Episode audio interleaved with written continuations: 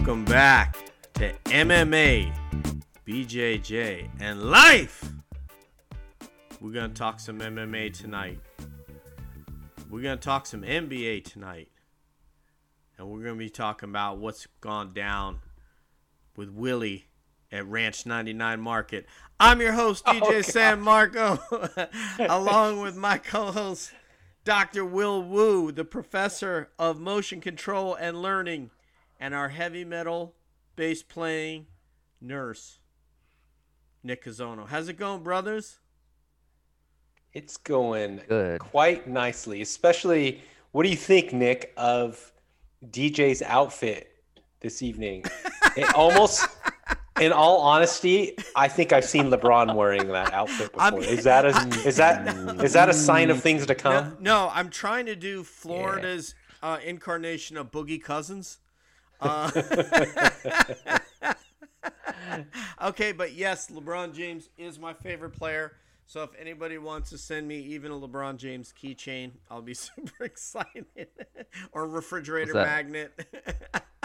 Laws of attraction. You know, you just you just you think it, you, you wear it, and it will it will come. It will know. happen. I need eventually. to get out on the court, man, and channel my inner LeBron. it's been like a year since I've been out on a basketball court.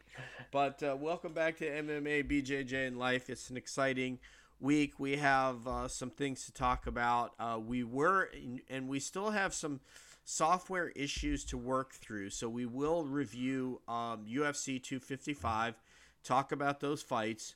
We're going to talk some uh, NBA free agency, and I'm going to ask Will uh, during that the very important question that was posed on Twitter that I think is absolutely ridiculous is like the thought of uh, Giannis Antetokounmpo coming to the Lakers. I will argue why I don't want anybody like Giannis Antetokounmpo or Kawhi Leonard or Kevin Durant or any amazing player joining LeBron and AD, and I'll detail why. Will will tell me either he agrees with me or he thinks I'm an idiot, and Nick will go, "Oh wow, I gotta start paying attention to the NBA."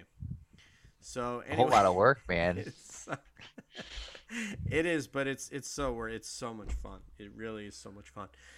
Uh, so yeah, we'll talk a little free agency, and we also want to talk about something that I didn't get to discuss. Uh, we won't get to play for you today, but it is the Dave Chang podcast. I know. So you're like, why would these guys on MMA, BJJ, and Life want to discuss another podcast?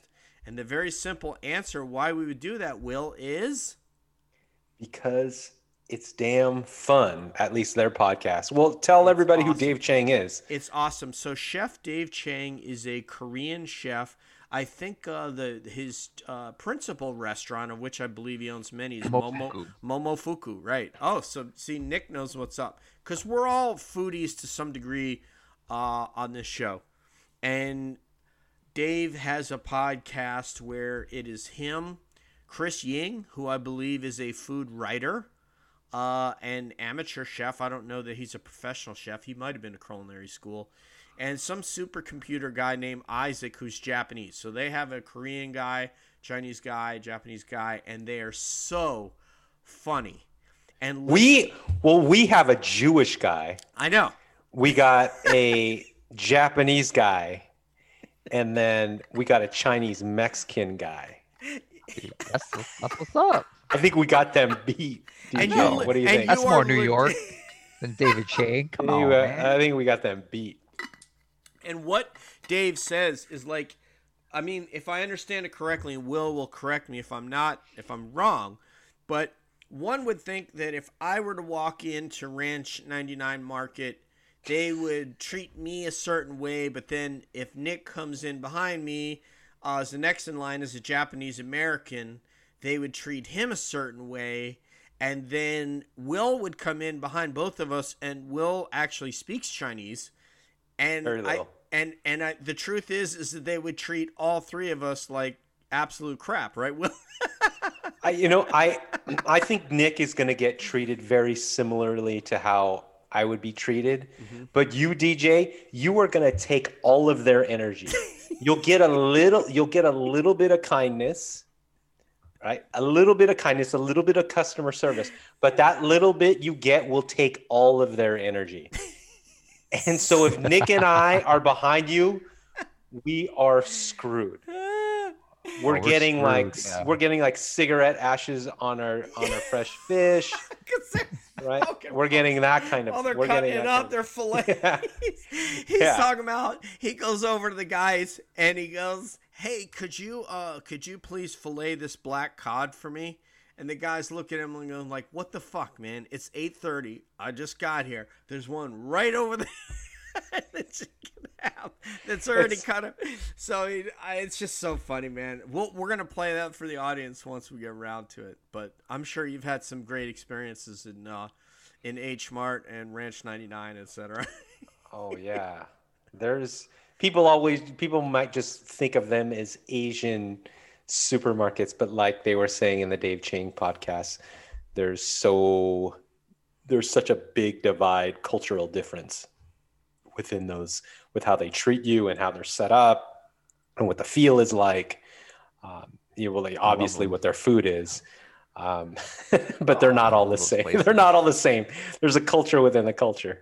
Oh yeah, and it's um, it's he just said he like as a guy moving there from New York, uh, and and he grew up in the tri-state area. Just how amazing it is to be in Southern California, and have access to all these incredible rest. Uh, excuse me, these incredible Asian markets. Something. Thank God I get to live in Irvine for three years and experience it myself.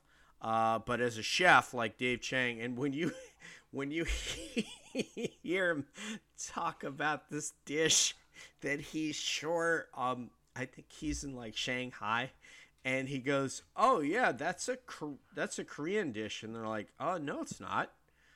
And they go, "No, it it's no, this is a Chinese dish." And he's like, "No, no, this is Korean." And literally the guy that he was with took him to the restaurant where they invented that dish. but the way he tells the story, the way he spins the yarn is just like 8,000 times funnier than how I'm relaying it to you. So, While trying to look like LeBron James. yeah, while trying to look like Boogie Cousins.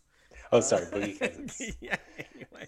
We'll get to NBA later though cuz we'll get uh, we'll get your thoughts on a couple of these free agent moves and we'll also discuss this blockbuster team thing which I'm 100% against. But let's go with UFC 255 uh, this weekend uh, Figueiredo versus um uh let me get Eric my Perez.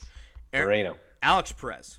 Alex Perez. Perez. Yeah, Perez. yeah Sorry, actually, Alex Moreno Perez. is next because they're going to fight in three weeks, but we haven't got there yet. Oh, got it. Crazy. So uh, Deiveson Figueiredo goes. Uh, he's comes out first round.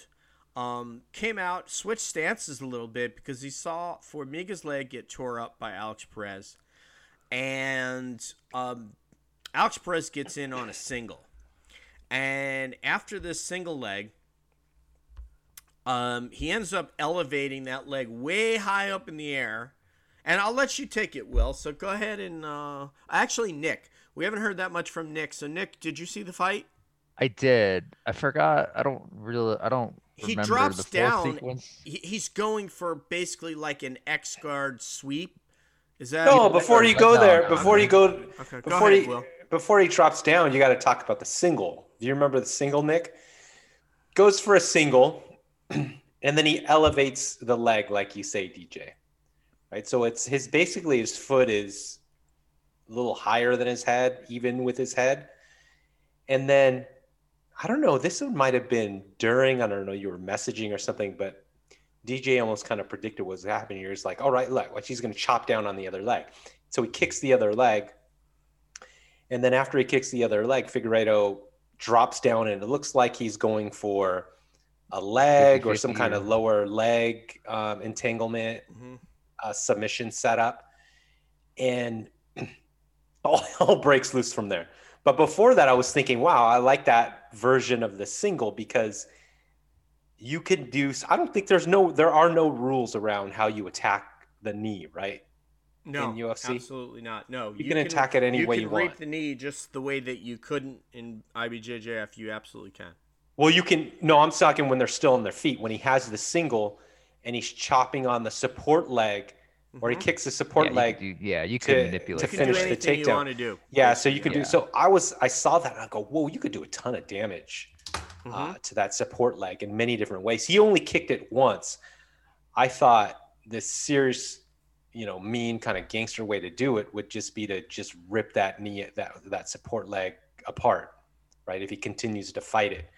Um, but then like a John Figueiredo, Jones like yeah, like push kick or something to the knee. Yeah. That'd be nasty.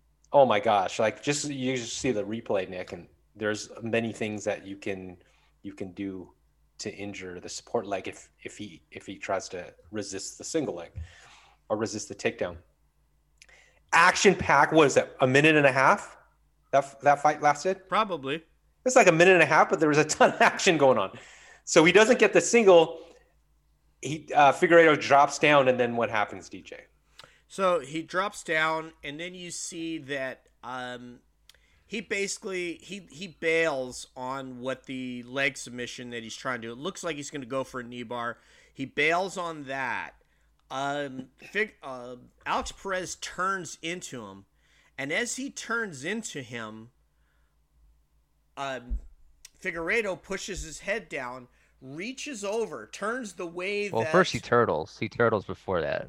He goes into turtle Figueroa. Oh yeah, he did go him. into turtle. He took his back, but then, but then he turned, and then actually, uh, Perez Well, he, Perez spun him, and then instead he turned the way that that Perez didn't think so, and he laced his arm over, and basically he's in a a guillotine position, almost like from half guard or from guard, but he doesn't. His guard's open. Does that sound right? Yeah. kind of. Yeah, I mean, he he baits. He, Figueroa goes into turtle to bait him into the guillotine. I think Perez tried to either take the back or try to come forward, and he exposes his head, and so Figueroa, yeah, he kind of like wraps around. Almost, I think he tries to take his back from turtle, but then he Figueroa wraps his arm around his neck, and then like switches and faces him, Perez, and then he has this guillotine. It's almost like um a Gary Tonon type guillotine that he used, I think, in the uh, ADCC, like 2013. It might have been Gary Tonon, maybe It's someone along the lines of that, where it was a loose guillotine, where it's like very high up on the head, where it almost looks like the guy's gonna pop his head out. But I think for that style of guillotine, he wants that sort of grip to be shallow for Yeah, for it I'm- to be tight. I'm trying to get it here on on. 'Cause it's uh, high on the head. It's almost like on his forehead, shit. like the yeah, they're Yeah, they- because it looks like he's about to get his head out. Um, and then I actually thought his head was going to come out. And then, right as it's about maybe like halfway out, he taps. And I was like, whoa, because you usually see so many times the guys getting their head out. Okay, I'm watching it now, so I'll do a play by play. So so he goes for the high single, he drops down the leg. Okay, he turtles, like you said. As he turtles, Perez is trying to pass from one side to the other, so he puts his head to the mat, and that's when he laces up the submission. And I think what we're seeing here is where he's basically what they teach you not to do in jiu-jitsu class, which is basically where he's cupping the hand over the windpipe and he's pressing into the windpipe like that, and he's choking him in a different way than where we would try to choke here oh, on it's, on, on yeah. either side of the uh, what carotid artery.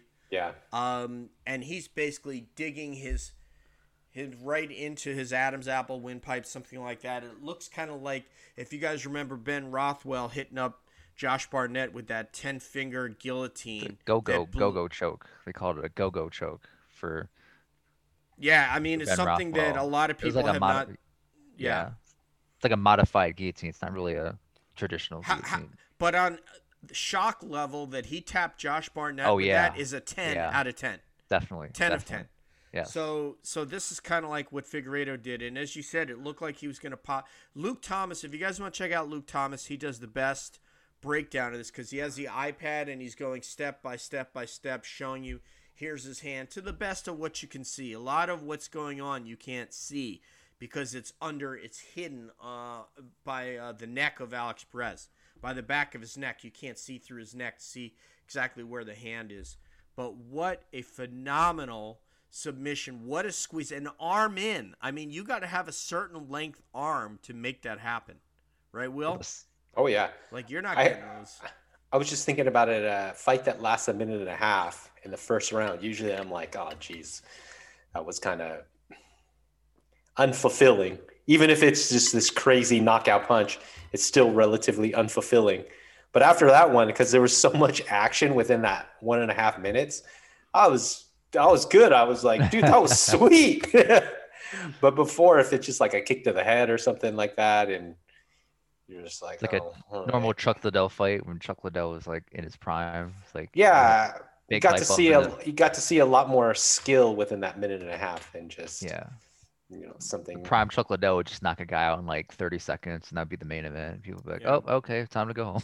And Yeah, and the random UFC fan in the arena is like super stoked because they got to see a strike and then a knockout like that. yeah, And unfortunately, I'm one of these weird people that it's ironic that I look back on Chuck Liddell's career with what might have been because all the rest of his MMA skills suffered while he and his coach had him focusing on just knocking people out. Like there was nothing, he didn't do anything else. You know, he didn't have any other game. It wasn't until years later, one of the last fights he competed in when he broke Rich Franklin's arm, that he barely threw kicks you know, the way that he could. He was outkicked by Keith Jardine, who was nowhere near the athlete that Chuck Liddell was. But they knew that Chuck Liddell was coming in looking for one punch. And so Jackson Winkeljohn just focused on, hey, we have to avoid this because this is all he's going to do. And he did just exactly what they thought. Oh, But having- Liddell was like a, you know, he was, uh, I would say, a, a very successful sprawl and brawler before sprawl and brawl was really a thing. He kind of made that style viable and more upfront. But Like- what I, what I'm saying is, for a guy who wrestled in college, I and know a guy who had a more. kickboxing background, had an uh, kempo. I think he was a kempo stylist, like John Hackleman background. He could have done so much more, and he kind of turned himself into a guy that would spend five rounds hunting for that one punch, and that's what I regret. Is he could have beaten some of those guys. Uh, Rashad, you know, Rashad knocked him out. You know, Oh, bad, bad. yeah. So let's move along, though. Um, let's move along. Uh, with Figueiredo, what we want to talk about here that's ironic is that the winner of a fight that's coming later on the card, Brandon Moreno, who had basically he won by they're calling it by technical submission, I guess, technical knockout actually. But really, what it was is Brandon Royval popped his shoulder out Yeah. and he couldn't continue to fight. He couldn't defend himself with that arm, and um, so Brandon Moreno got a, a hard earned victory over an extremely tough guy. I picked Royval to win that fight. Um, shows you what I know once again. Um, but uh, what's interesting about that, Nick, is they're going to have this guy.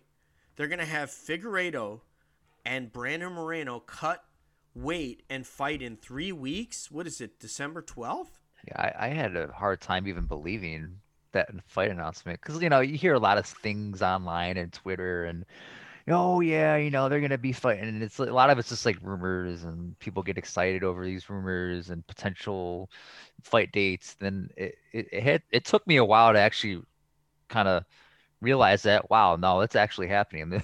these guys are gonna fight in three weeks when they just fought this past weekend, which is nuts. I think Figueiredo, this is his fourth fight, fourth title fight this year. So a lot of people are saying it could be if he wins, he could be Fighter a fighter, fight, fighter of the year candidate. Which, yeah, by all means, definitely, especially in these times. But yeah, it's just nuts. I don't know. I guess it's easier for Figueroa to take a short notice fight like this since he's already down in weight.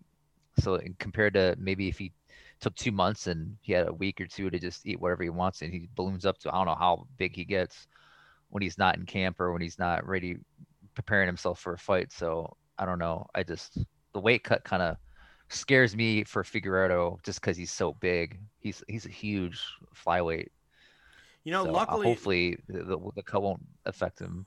luckily we have a motor control and learning sports scientist on the show. Yes, that's what we bring Oh, here oh, at yeah, MMA yeah, yeah. BJJ in life. We have Dr. Will Wu. Will, um, what is there an inevitability to the fact that um that and and, I'm referencing Figueiredo, but we're also referencing uh, Brandon Moreno. But Figueiredo, is there a, any way that he's not gonna like come down from this high? He's gonna put on weight, and he's gonna cut it again. So what kind of performance can we expect out of him three weeks from now when he has to do this all over again? You know, that's a good question, Deej. I I don't know. That's that's out of my out of my wheelhouse, really. Um, but I was just thinking in terms of the effects of those weight cuts on physiology and on the nervous system, and looking at trying to see what kind of data that we have on that. And I don't know.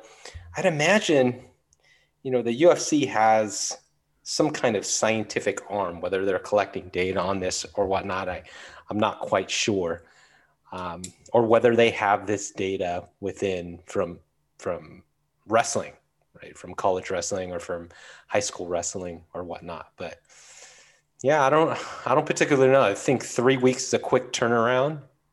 I just look at it as wow, you know, Dana White really hates that division. um, it's almost like he tried to get rid of it and he couldn't get rid of it, and now he's just like, all right, just have those guys turn around and fight real quick. Like who gives a who gives Well, a the damn? main event got canceled for that card. It was supposed to be Yan Petr Yan versus Aljamain Sterling, but then Petr Yan, for undisclosed reason, they might have been like family issues. Maybe someone in his family got COVID or something, potentially, or someone in his family's got really sick all of a sudden, and then he just pulled out for no undisclosed reason. But then Aljamain Sterling tweeted to Yan saying, "Hey, hopefully your family's okay.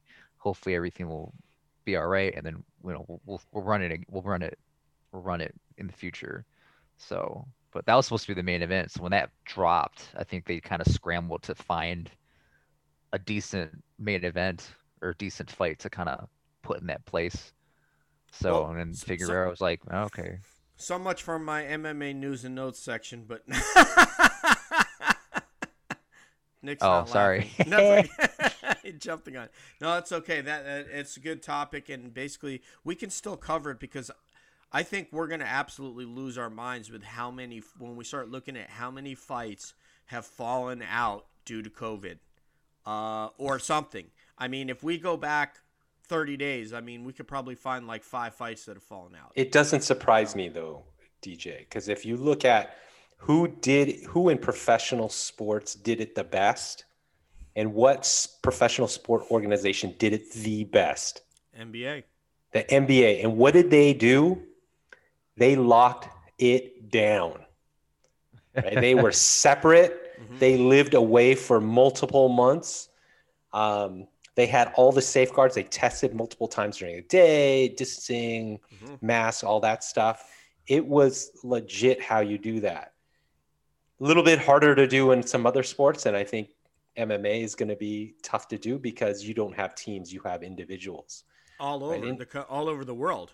Yeah, and on top of that, right, if you look at martial arts or fight sports, I think there's a culture, at least from what I view, you guys could agree or disagree based off what I say, is that COVID isn't a really big thing.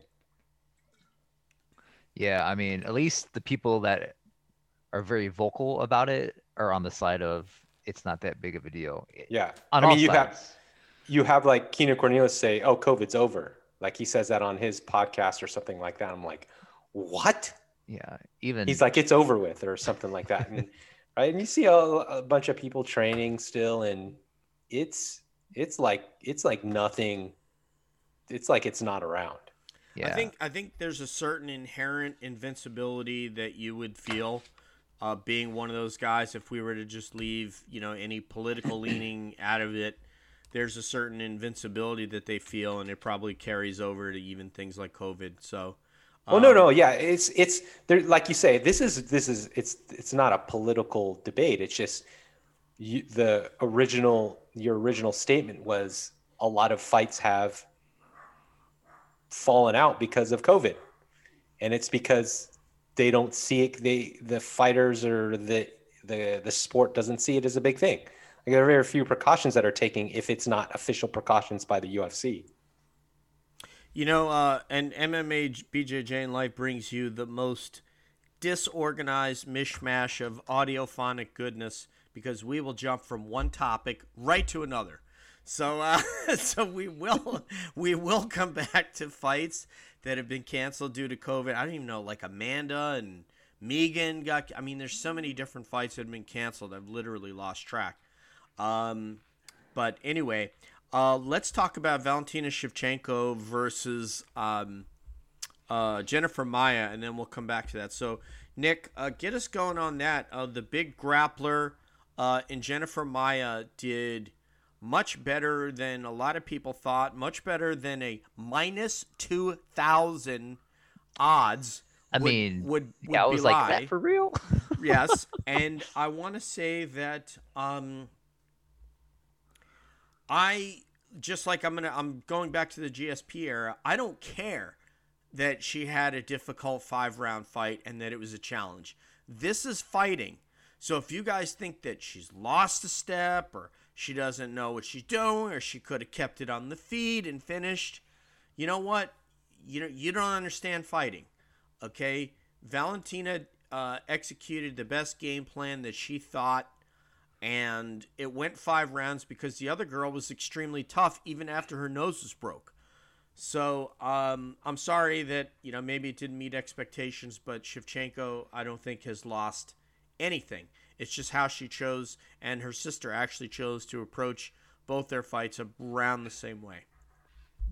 Yeah. Plus, she was uh, she she was out for a while. She had an injury, knee injury, or Mhm. some sort of injury she that did. she recovered recovered from, and everything. So maybe that had maybe something to do with it. Um, yeah, the layoff and everything, and and I think I mean you did see us. I mean, I sensed a um an expression of doubt, not really doubt, but maybe a sense of worry in her during that fight at time after the second round. I mean, she definitely lost the second round, and I don't think she felt that in a while, losing around, getting controlled like that against Maia, or how Maia had the I think the left underhook that was really high, and then she Shevchenko couldn't really get the Mhm. underhook to to spin out of it or to sort of reverse it. So she was getting controlled against the cage, and she got taken down, and she got sort of controlled on the ground. But she really didn't sustain that much damage. But just that that sense of control that she is used to doing on others that kind of was reversed and done to her in that second round it, it put some worry in her so i think people seeing that from Shevchenko, they're like whoa this girl's supposed to be you know the queen of all mma fighters and granted Shevchenko, to her credit does not tout herself she doesn't sort of parade herself as this sort of number one I'm the best, get out of my face. Like she's not like a John Jones or a Conor McGregor. She's not very like, you know, gloaty about how good she is. She's very humble and she goes, Hey, you know what? After I'm done with fighting, if you want to rank me as the best, that's fine. I don't see myself as this like pound for pound, you know, queen or whatever. She's like, I'm just I like martial arts. This is my life. I like to fight. I like to compete and I want to do as best I can. So I mean, based on that, just that expectation that people have on her is based on those expectation expectations from her fans, not from herself kind of hyping herself up. So all that being considered, I think people kind of those expectations and then her not maybe living up to those expectations based on the betting odds and everything. Well, be- People think, yeah, she might have lost a step, but yeah, she fought a tough fighter that gave her some trouble early in the fight, but then she just kind of rallied and kind of changed her strategy and lit her up three rounds three, four, and five. But she just couldn't put her away because Maia was just tough, and people didn't Yeah. realize how tough she was. Will it, it doesn't take a professional MMA coach to see that Jennifer Maia's body type, she was very, very strong in the clinch. She had a very powerful upper body. She worked very well. She dug. She dug for her underhook. She used it. and that is not a position where Shevchenko is all that strong, uh, technique wise. And so Jennifer Maia was bound uh, to be good in that spot. I don't think it's indicative of their relative skill level. Uh, so we're talking about the second round that people get caught up on. But mm-hmm. if you go to the first round and all the other rounds, I think it's fairly consistent with what you've seen from Shevchenko in the past. Um, if you, after that second round, it was almost like her corner, Shevchenko's corner, or she knew. It's like, okay, this is what we have to do for the remainder of the rounds in order to be successful. And they executed it. She when they were on the, yeah, she got takedowns. And then when they're striking on the feet, you weren't saying, "Oh no, she's in trouble." It's just saying, just no. saying, right? She's still doing what she does in the fight. So, you know, I give it to her. I, I, when I look at Maia, I was like, dude, she's, you know, Nick and I were talking about before we started the podcast. It was like, I could see her like in a year or two, if she's got a good coaching or a team, like she's going to be legit good. She's uh, very good. Almost, yeah. Yeah. Anal- analogous to, you know, we were talking about Cejudo the first time Cejudo fought, fought DJ and how there was a big discrepancy there. And then they fight later. And then arguably Cejudo wins wins the fight. I mean, I know we've had this discussion in the past about who won that fight, DJ. But nonetheless, basically what is demonstrating is it demonstrating this really fast, or it's just demonstrating this really steep progression that uh, a fighter can make given the right circumstances and team environment. Um, and I think she's got a good foundation to do that. Um, she got, I, I, you know, I don't, if people are looking at that fight and saying Shevchenko has lost a step, I'd go, okay, I'll give you the second round. Um, and she definitely did. I was surprised. But after that, for all the four other rounds, that she dominated. It was almost like it's analogous to saying like people saying that Conor McGregor had a chance in the Khabib fight or something like that. I was like, no, he didn't have a chance in that fight. No, but um, I think I, I, think you were saying though that Maia did fight well, and she has there's something there to develop. Is that what you're yeah. saying? Okay, yeah. yeah. Yeah. I think she's got she's good she's got a foundation of she's got that toughness. I mean, she was getting like you said, did they confirm a broken nose?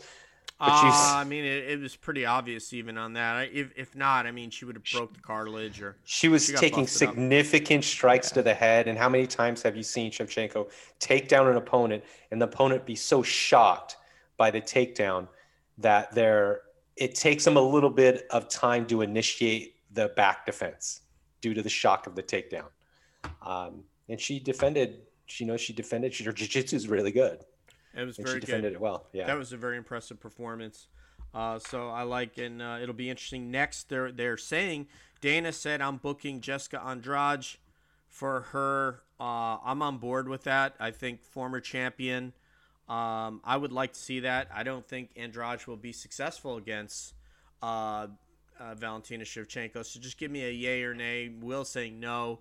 Mm. Uh, Nick, Andrade successful or unsuccessful?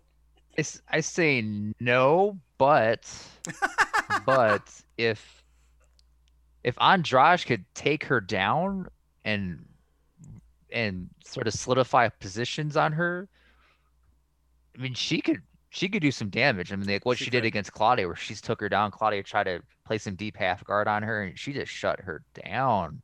Yeah. Oh, don't, don't worry like, about so, that. I mean, her Shevchenko top... won't be playing deep half. I can guarantee you that. she's not going to do some Nova and Yao. no, half. I'm not saying she's going to play deep half. I'm not yeah. saying she's going to do anything like that. But yeah. my my point is, your point's well taken. She gets on top of you.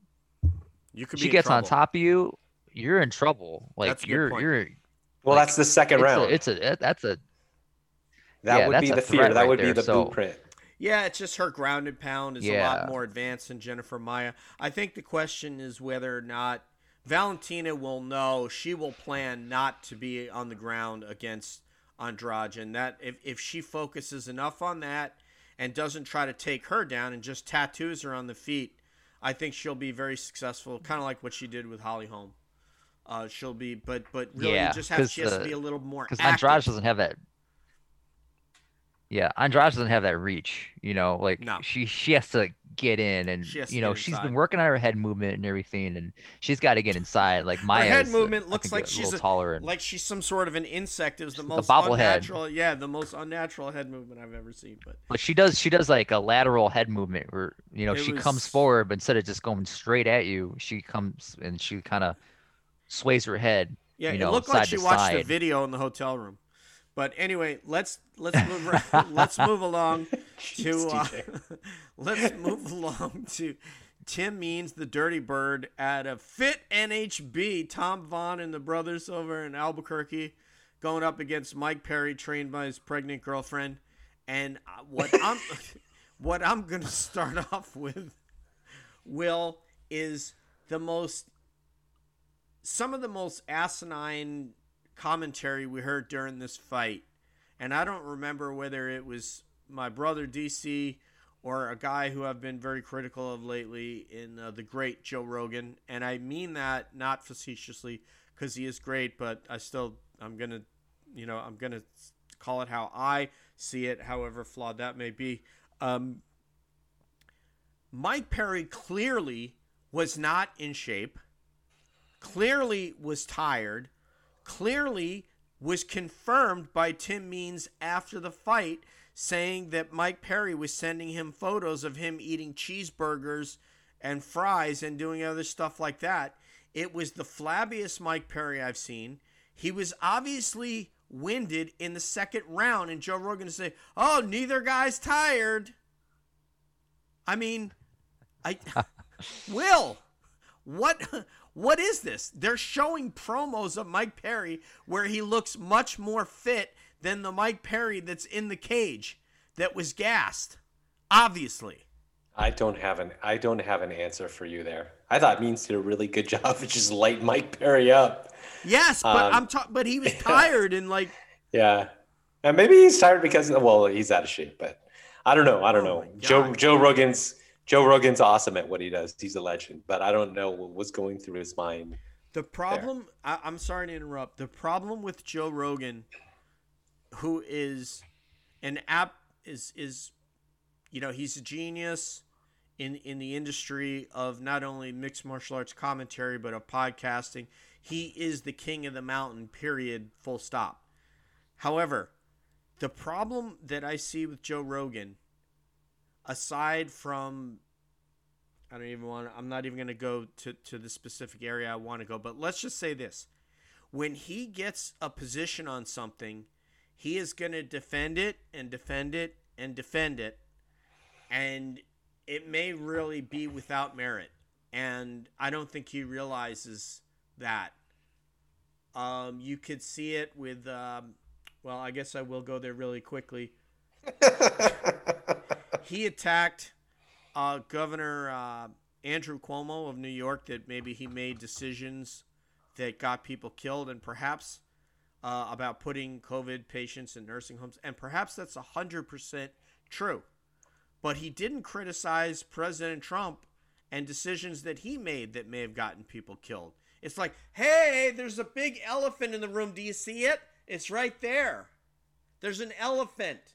He's a full grown Indian elephant. Do you see him? It's like Joe, man. So anyway, there are certain things and he gets a narrative when he when he latches onto a narrative, he doesn't want to let it go. To me, Mike Perry did not look in shape. He did not look like uh, well, obviously he missed weight. So there's there's some objective data right there that Will's looking for because he missed weight by like four By and a half lot. pounds, right? By a lot. Yes, Um, by a he, lot. He missed Not weight. like 73, 72. It was like 75.5. Yeah, or he- whatever. Was Mike Perry the one that got drunk and and Yep. and hit the Hit Yeah, the old like guy some older bar, dude at a bar or something the, like the, that? the guy that got mouth dropping the N bomb. Yeah. So he's just kind of in a personal mess. And he's there a per- he's a mess right now. his ex-wife had a. I didn't listen to the interview with Ariel Helwani, but his ex-wife did an interview with Ariel Helwani saying how dangerous he is, like domestic abuse. Like it was her her relationship with him when they were married was very abusive, both physically and mentally, apparently. and I So believe and she just did it. she just did the interview just to like help others going through the same experience that she went through. It wasn't even to try to. I don't even think she was trying to. I mean, I heard a couple clips, but it seemed like she wasn't trying to, um, uh, I don't know, ruin his reputation or anything. It was just like this needs to, you know, this this needs to be heard. This is what I went through. Hopefully, we can help others going through this same sort of experience. So, I heard it's intense. I it's think like an hour interview. The, the most important thing you said there is he's a very dangerous man, and I agree with that. But first of all, what what Joe and company were saying was ridiculous because then Tim Mean in his post fight interview said he's taunting me, sending me photos of him eating fast food. I mean, we haven't heard of that since like BJ Penn and Matt Hughes kind of business. You don't eat fast food in fight camp. You just, I mean, that is something Well, if you do, is you very better make weight. that's very 2012. You just don't do that. George St. Pierre will tell you, I go to McDonald's and get quarter pounders. I eat poutine and stuff like that. But you don't do it And I know what you're thinking, Will, uh, but you don't do it in fight camp. So, all right, let's let's move along. Tim Means was awesome. Congratulations to Tim Means. Um, Katlyn Chookagian and Cynthia Calvillo, I don't really have much to say. Katlyn is a, is a better striker. Cynthia Calvillo, her striking, if you can get. I, let me just say this, Nick. That Will, why are you laughing so Crack- sophomore? I don't know why it's cracking. You have up. a PhD. Is it because I said poutine? Jeez. My God, French fries and gravy, and this guy's all. Okay. just Mute keep on going. Just ignore. Mute, mute your damn mic. okay, guys. MMA BJJ in life. My PhD is having a complete meltdown because of poutine. But anyway, Nick, um, is this the benchmark? If you're a fighter and you are outstruck by Carla Esparza, you have problems. Because that was Calvillo. You mean, did she get outstruck by? Yes, yes, she did. in that fight? Yes, she did. Oh, I didn't see that. that was her first loss, I think, in the UFC. Because she remember she was Oh, tearing man. girls I up, mean, man. She would tap Pearl Gonzalez. was, yeah, but- she was like on fire until she Yeah, met up I- with Esparza. I, th- yeah, I think it's basically what we've talked about before in previous shows and with previous guests. It's like, I think she wants to be a striker. She she was a grappler that her grappling got her to the dance. Her grappling got her to her rank and where she's at right now, and why people sort of are interested in her fighting is her success is from her grappling, and I think she wanted to sew up some holes in her game, which is fair, and sort of worked on her striking. But then again, I think that striking or her sort of improved striking and her maybe her excitement from her improvement on her striking sort of led her to maybe fight more like a striker in the in her fights, which I saw against Chookagian, which I thought sh- she was gonna beat Chookagian, like not easily, but I thought it would be. I don't know. I thought she'd buzz right through her just based on the wrestling and grappling, and that was not the case because she tried to be a striker. Now I don't know if she was injured and she couldn't maybe shoot as much as she wanted to, or or something. I don't know, but she was she not has fighting to her really strengths don't. of her grappling. I I, think she has a wrestling background. I mean, she trained with uh, Team Alpha Male for years. No, I know, I know that. I'm I just mean, saying. I don't think she has any, I don't think she has any wrestling. I, I didn't think she has any.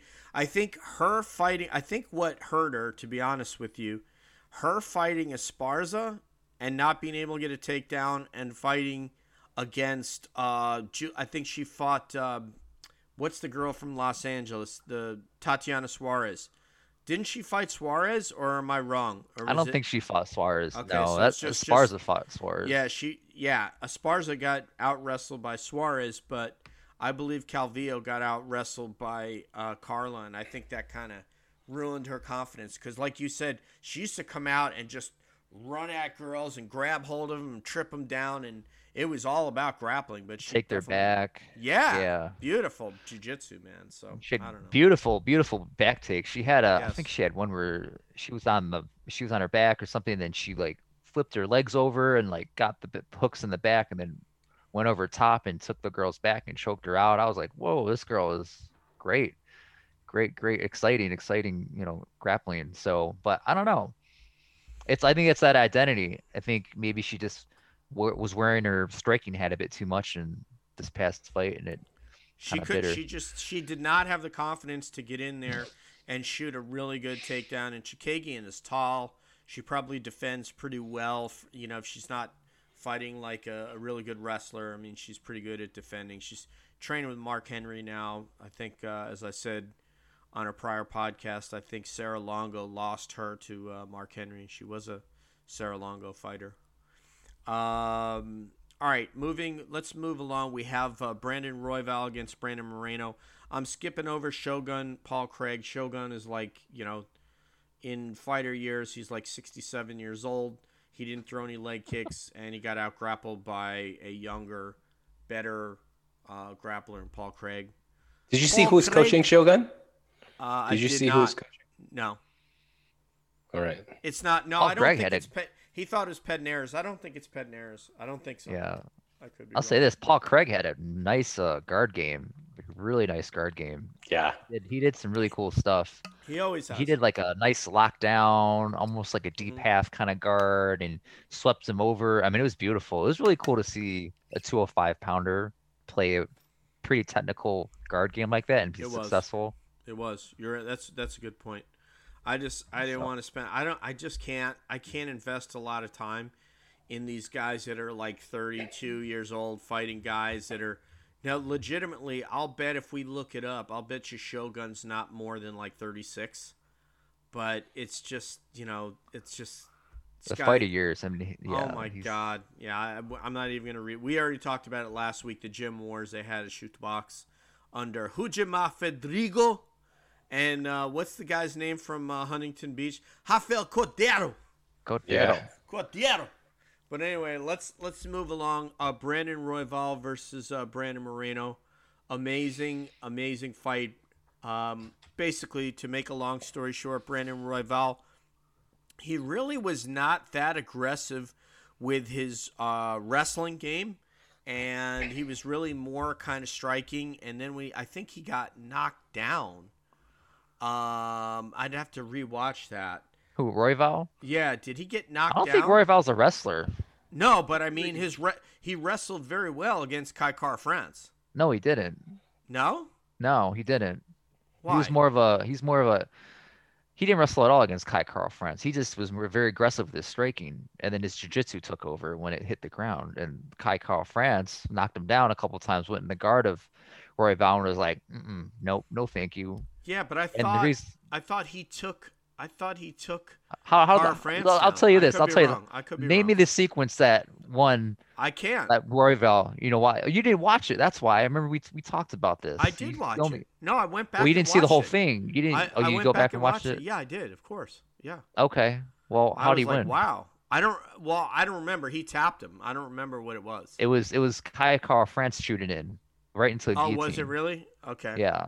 So Royval's more of a crazy, unorthodox, high pace sort of striker that throws spinning stuff, and he like his pace is so high that it's just over and over. Like he, you just Right. don't know what he's gonna throw at you. But in the scramble, you know, he hunts for submissions. He's got an amazing guard. He's a black belt in Brazilian Jiu-Jitsu. So he's got all these like kind of scrambly, kind of unorthodox, not really unorthodox, but a very active jiu-jitsu game off his back. So if you do take him down, Nasty. yeah.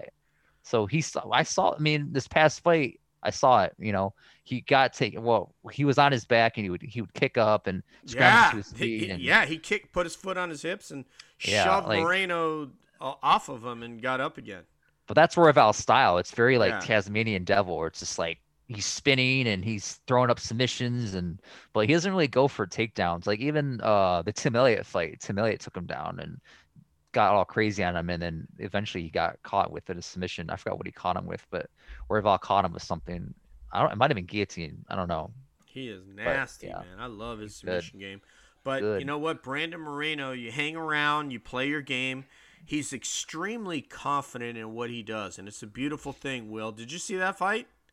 I saw the very end of it, and that's when I texted you. Uh, said he TKO'd himself. He did, man. He did. I, s- I re- I saw that text. I was like, what? yeah. That was so cruel. He had to do a Mel Gibson, man, or what?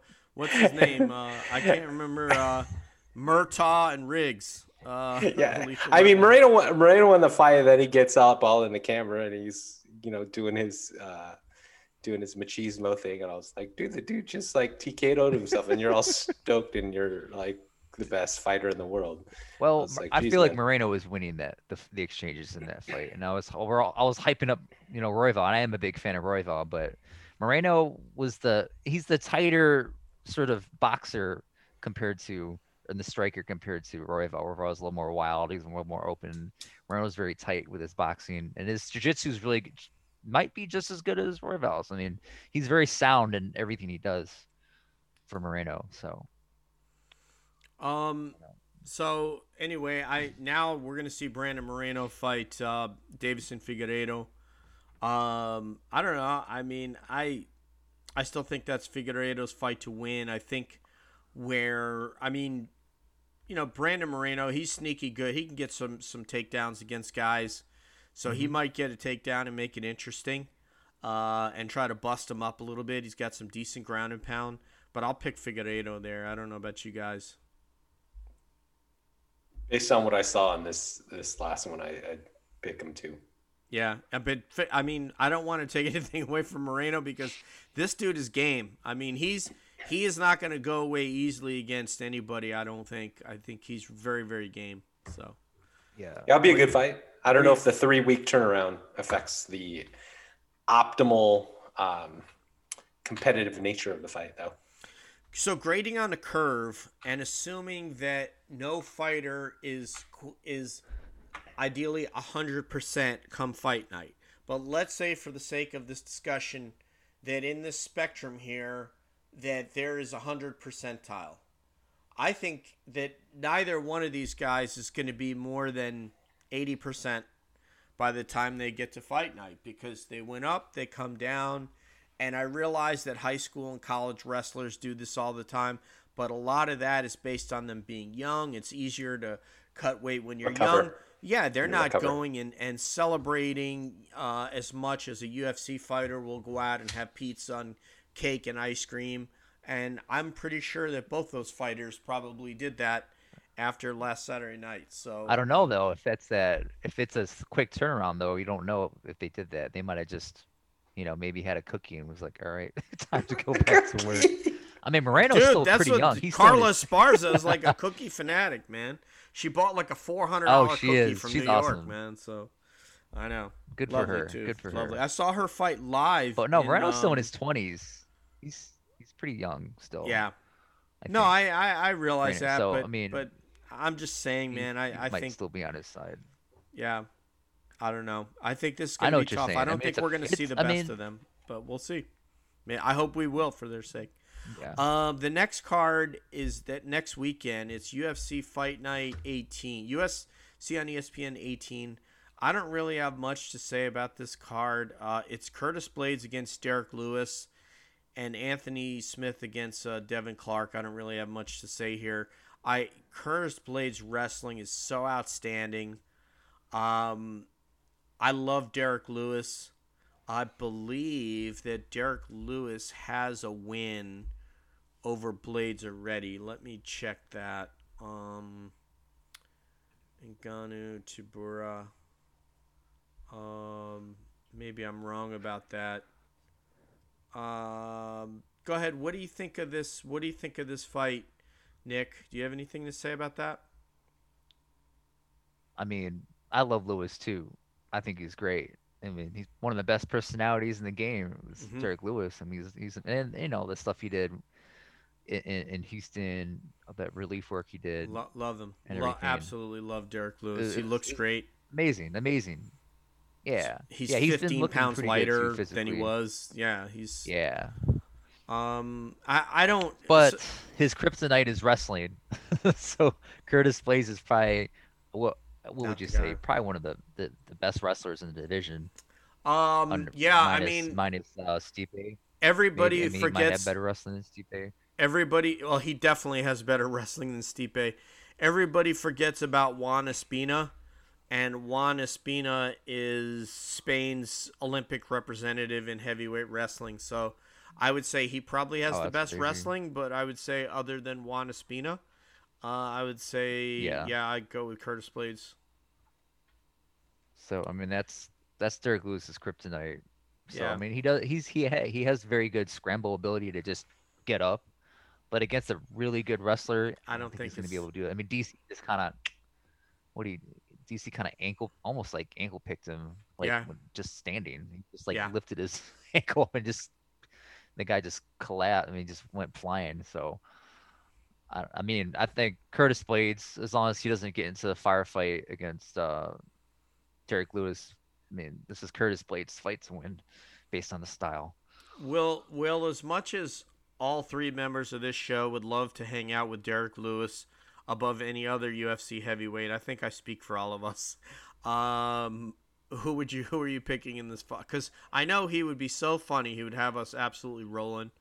But anyway, uh, who do you pick in that fight? Oh yeah, I go with Blaydes too. I see Derrick Lewis getting flattened out on his belly at some point in the fight. uh, and either getting choked or it's getting stopped because he can't stop the punches because he's flattened out on his belly. That's kind of how we see it going. Yeah, you're picturing like uh, Brendan Schaub against um, what was uh, Ronda Rousey's husband, Travis Browne. Yeah. So, um, all right, yeah, I'm going with you, and and um, that's really all I will, all I really care to talk about with this card. Let's go to the NBA, Willie. Are you ready, baby? Da-da-da, No, it's da da da da da. No, I can't do that. Oh, are you I'm, doing? I'm uh, tone deaf. You're The old CBS school- Sports. The yeah. school, no, the old know school that song. NBA NBC intro. Yeah, that one. Yeah.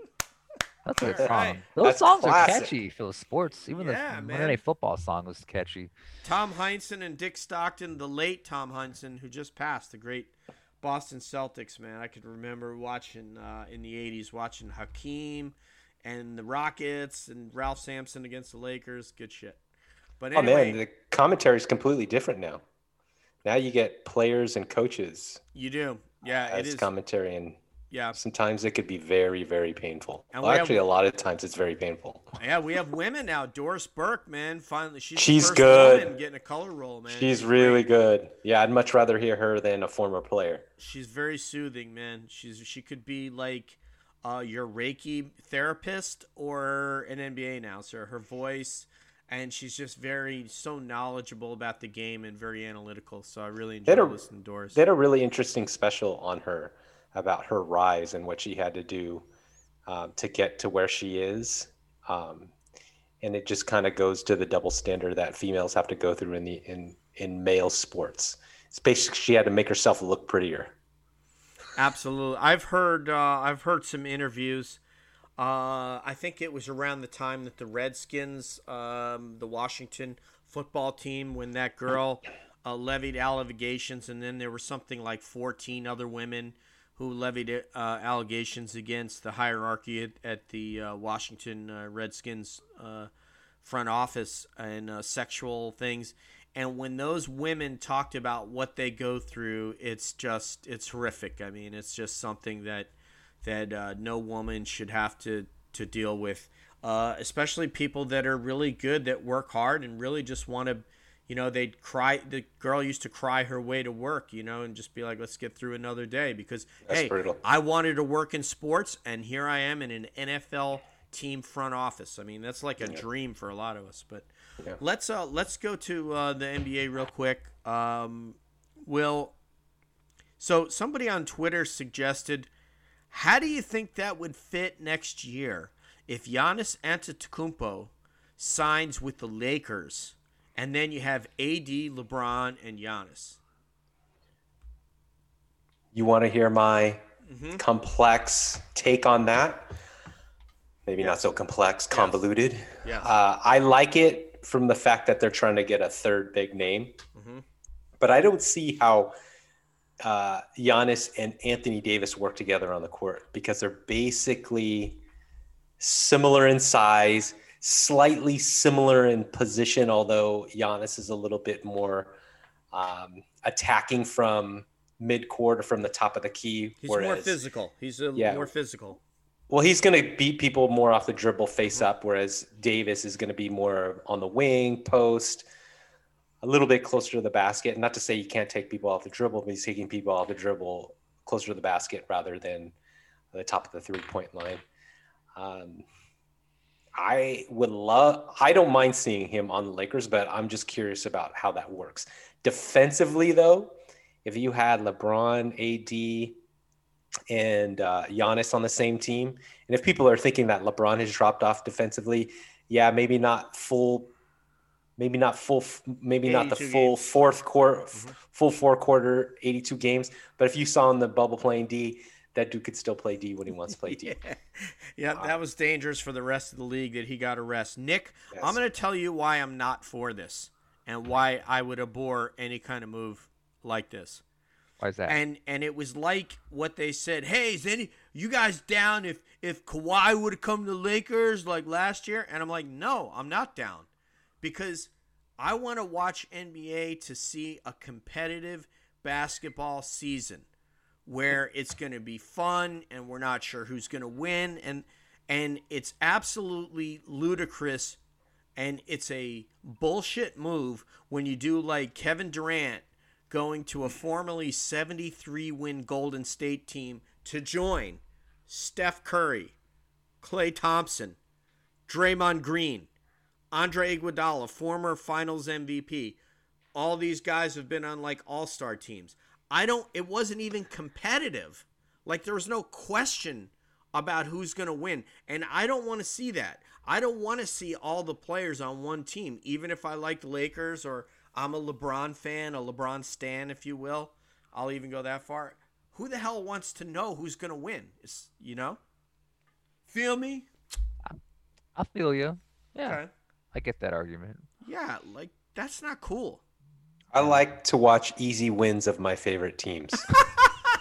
So so Will's I'm object- all for it. Objective data be gone. That's me from a fan standpoint. I don't like to sit there being like have Pins and just, Like, needles. it's excruciating to watch. It's like down to the last thirty seconds. Just going to depend on who has the ball last. Like, no, I uh, I'll take the fifteen point win, just like the Lakers did in um, their final game with the Miami Heat. That's that's that was cool. I'm good it with as a that. fan. You cruise but, but, into I, it. but I don't want to add Antetokounmpo. I wouldn't have wanted to add Kawhi Leonard. I mean, it's just it's not competitive. And then the, when when you stack a team, the, one of the things that makes the Lakers win so sweet was that they had to go out and find guys that were nowhere. You know, nobody wanted Dwight Howard. Dwight Howard had been on six different NBA teams. So he comes to the Lakers. Kobe said, Get this guy out of here before I strangle and kill him. Get him out of Los Angeles.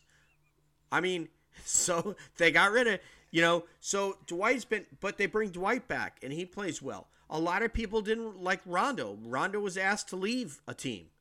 They brought Rondo back. KCP was a free, anybody could have had KCP. They went and got Alex Caruso from the NBA G League. Hadn't even started an NBA game.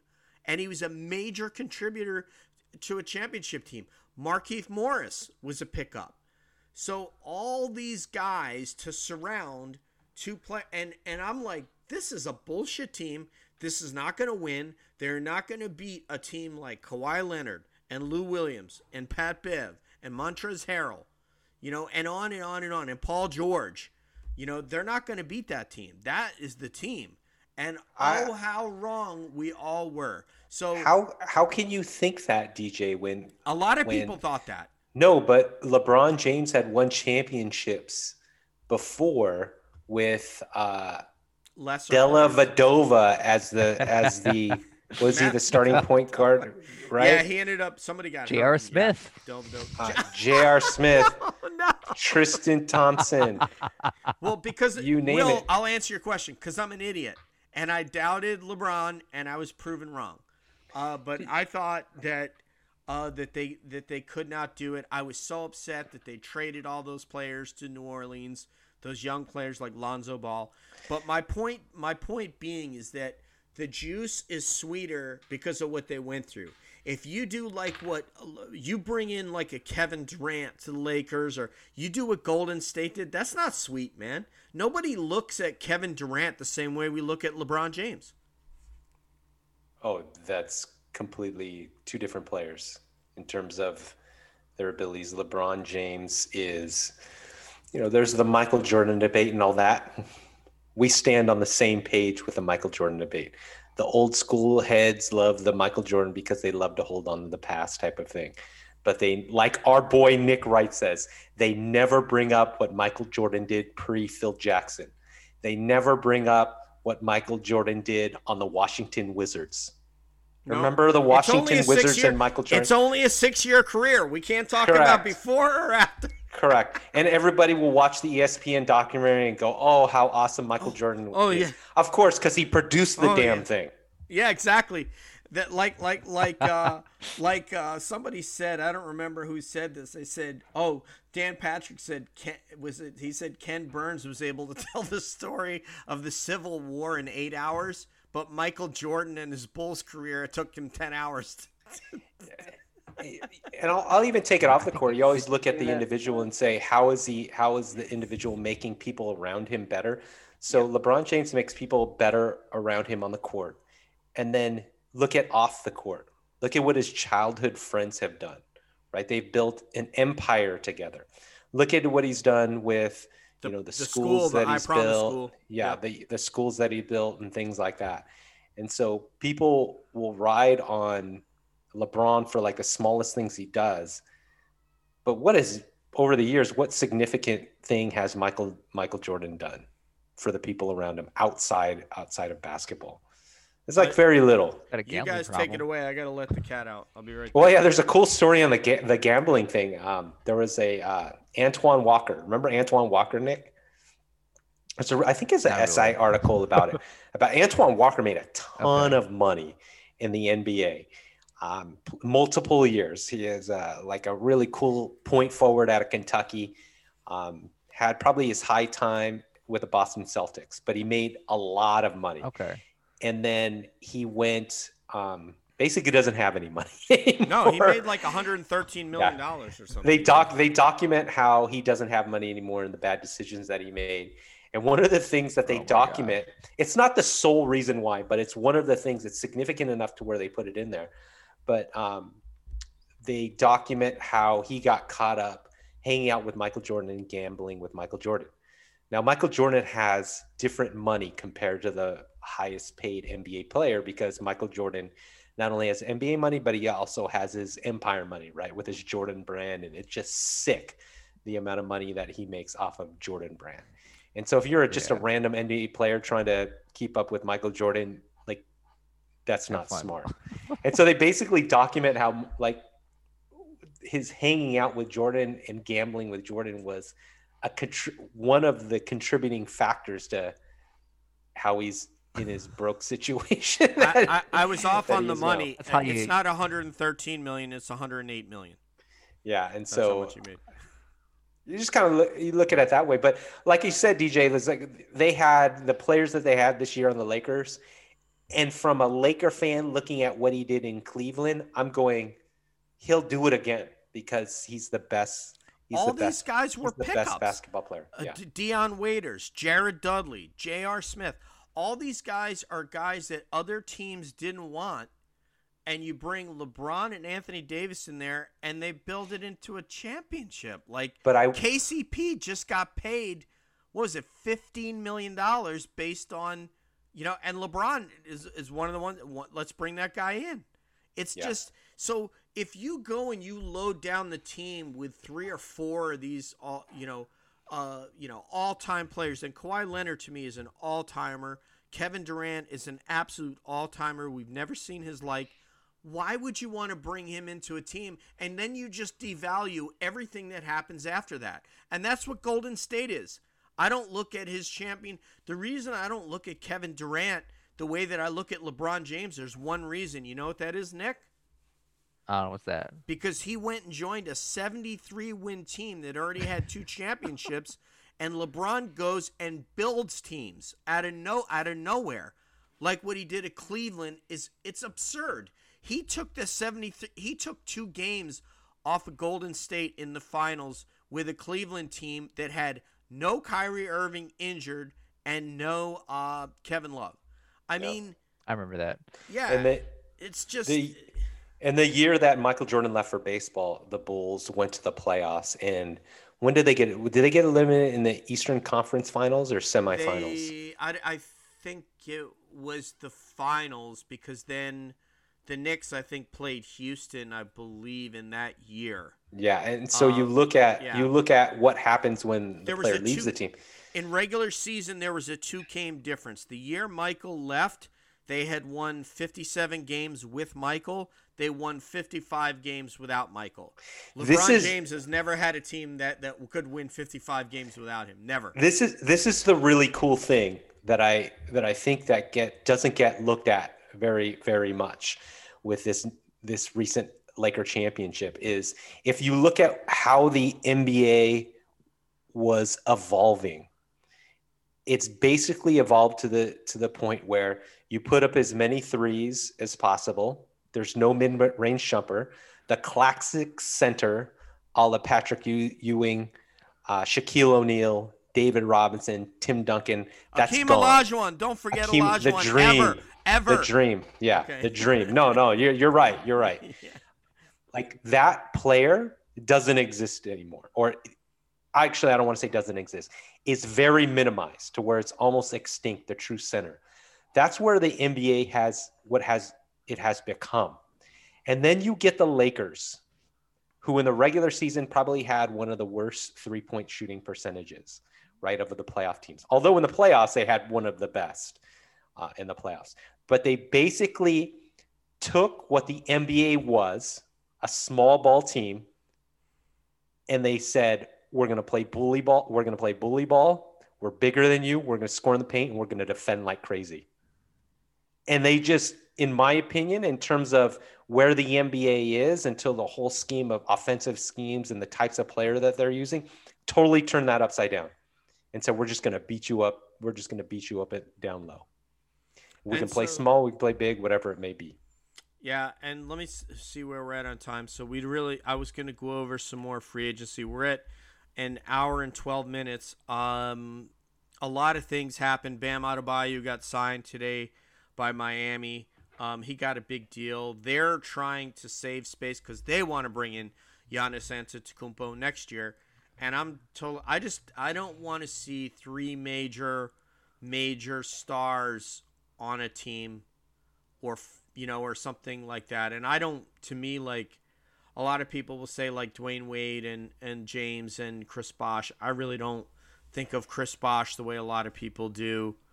Um the celtics even um you know with uh kevin Garnett. garnett, and and ray, Ray allen and um uh Paul um, Pierce. Paul Pierce, yeah. Um, so I, you know, I, I really don't want to see three major major stars. I don't I don't want to see three all star starters. You know, like on a team. This is this is in a sense what DJ is saying, Nick. He's saying next time Khabib fights to make it competitive, I I don't want I know him to see to take people down.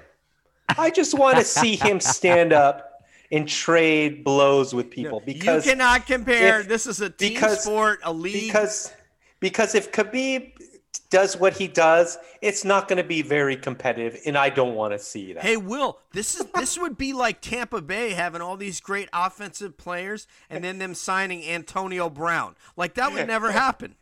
They just lost to the Los Angeles Rams. I know. Aaron Donald ain't playing, man. He's not playing, man. A rookie picked Tom Brady in the fourth quarter on the on the final drive. Yeah, I, I want a news flash to everybody out in the sports world. I know this is going to shock everybody, so I would like everybody to sit down and take hold of something firm that's not moving. The Patriots' success was probably a combination of both Tom Brady and the coaching of Bill Belichick. Did I shock anybody? Is everybody okay? Does anyone need, you know, their heart restarted? Uh, yeah, because Bruce Arians is not, you know, if you gave uh, Bill Belichick the Tampa Bay team, uh, forget about it, man. They would be running away with the series. Uh. I'm not huge the NFL. Like if you look at the NFL, how many times has the NFL been on the wrong side of history? A lot. Or the organization, like Yeah. its popularity just amazes me how people are into it and all that. But it's just to me, it's they're always on the wrong side of history.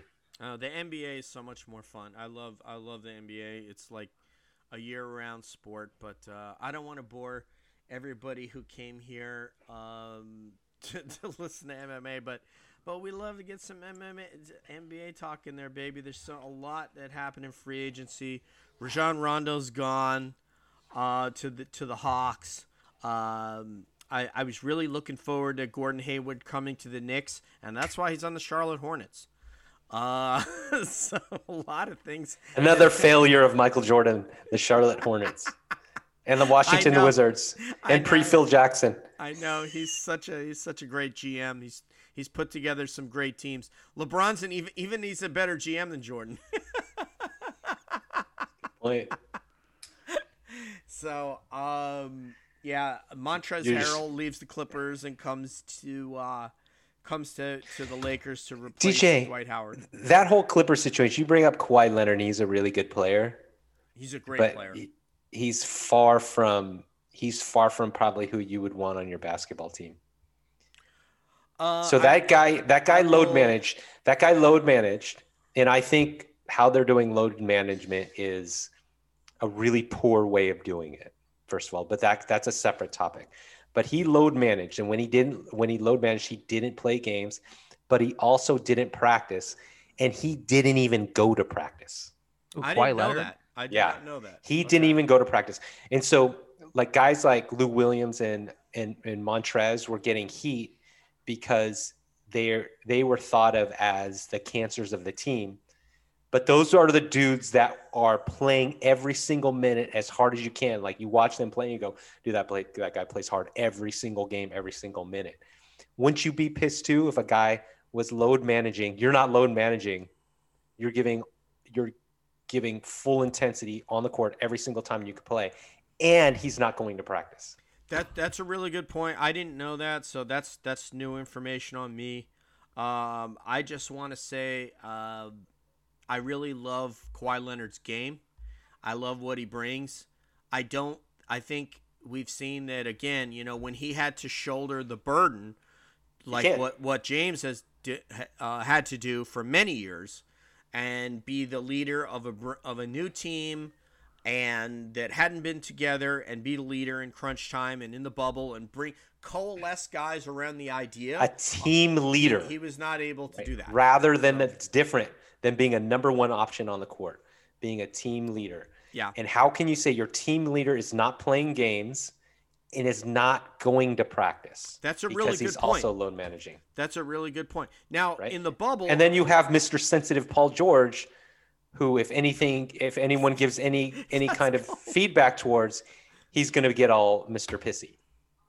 Right? well, that So- you know that's interesting. I mean, it's going to be next year will be a little bit of a referendum on playoff P, as he calls himself. So uh, next year will be a referendum because he the the comments that he made at the post game press conference after they were uh, beaten by Denver were not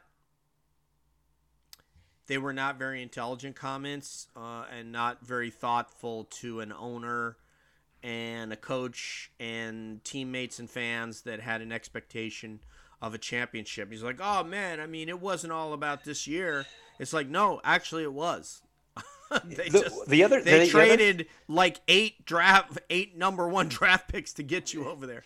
The other thing that's got to be super annoying if you're a Los Angeles Laker is the Clippers marketing before the season when they said L L A R way, like they were the underdog, they were the tough guys, they were the mm-hmm. blue collar players. Yeah, It they actually were not, right? Right. If you look at Paul George and Kawhi Leonard, you look at Le- what LeBron James did. He didn't sit out games. Like they wanted him to sit out games. He wasn't going to sit out games. and then he sent out a tweet that said like "check ball" Yeah. or something to, to LeBron, man. So, And so it's- uh, yeah. so it's I like that that Yeah. was the other thing they were marketing themselves to be the the people's team in LA where it wasn't like that this year the Lakers had the blue collar mentality, they had the glitz, they had the history, and they had the name power. Well, yeah, if you guys want to hear a, an interview that's really interesting, listen to I think it was Jared Dudley post NBA Finals went on with uh, Bill Simmons and maybe Ryan Russillo, and spent the better part of an hour talking about it, and it was very interesting. He said he talked about, you know, behind the scenes stuff. You know, yeah, there was some friction with LeBron and Rondo, and sometimes Rondo and the coaches and what they asked him to do. And he said, but you know what? When we had a team event, 15 guys yeah. came to a dinner. 15 guys got together for drinking wine at the hotel. 15 guys came when we had a card game. And so those are pizza or, you know, things like that. I mean, very, very important stuff. And for Leonard, I mean, that's the kind of stuff that he's going to have to be able to do when you don't have, uh, first of all, a, a, a, Toronto team that had all been together except for you. It was just DeMar DeRozan got switched out for you. Or when you were on a San Antonio team where you had a Tim Duncan that was a leader and a Manu Ginobili and a Tony Parker and a head coach that's been there for like 10, 15 years or more. So, and RC Slocum, the GM, you know, that's the, the, the Spurs were kind of like another Bulls situation. So now you come to a new place, you got new coach, got new teammates. Now is when you're going to have to show can you do like Isiah Thomas, Isiah Lord Thomas, the uh, Pistons bad boy, and coalesce a group of guys around what you're doing. I'm not saying he can't. I'm not going to be that guy. I think Kawhi has an absolutely amazing game. I think he's a pretty amazing person. But to when you're a Max Kellerman that's saying that he's better than LeBron James, this is his time of year. He's load managing because he's going to show up in the finals and he's going to defeat a LeBron James. Well, guess what, buddy? He didn't even get to the finals. Now, and you know, you know what's awesome about load management? It's supposed to allow you to peak for the playoffs. Right. I don't feel we got much different of a player. well, I, I want to speak to that really quick. The the bubble in itself to me is nothing that and I've said this to you guys I think off air is nothing more than every military guy who's been on deployment. You go on deployment and every day is the same. You go to work or you go flying and at least for me in my last uh, I don't know how many deployments uh, some I got to fly so at least I was off the base, you know, going and doing stuff.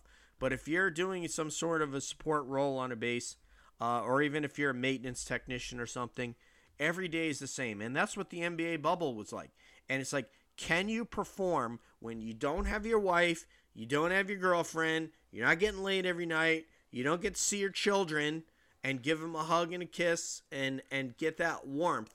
You're the, it's business only for 90 days.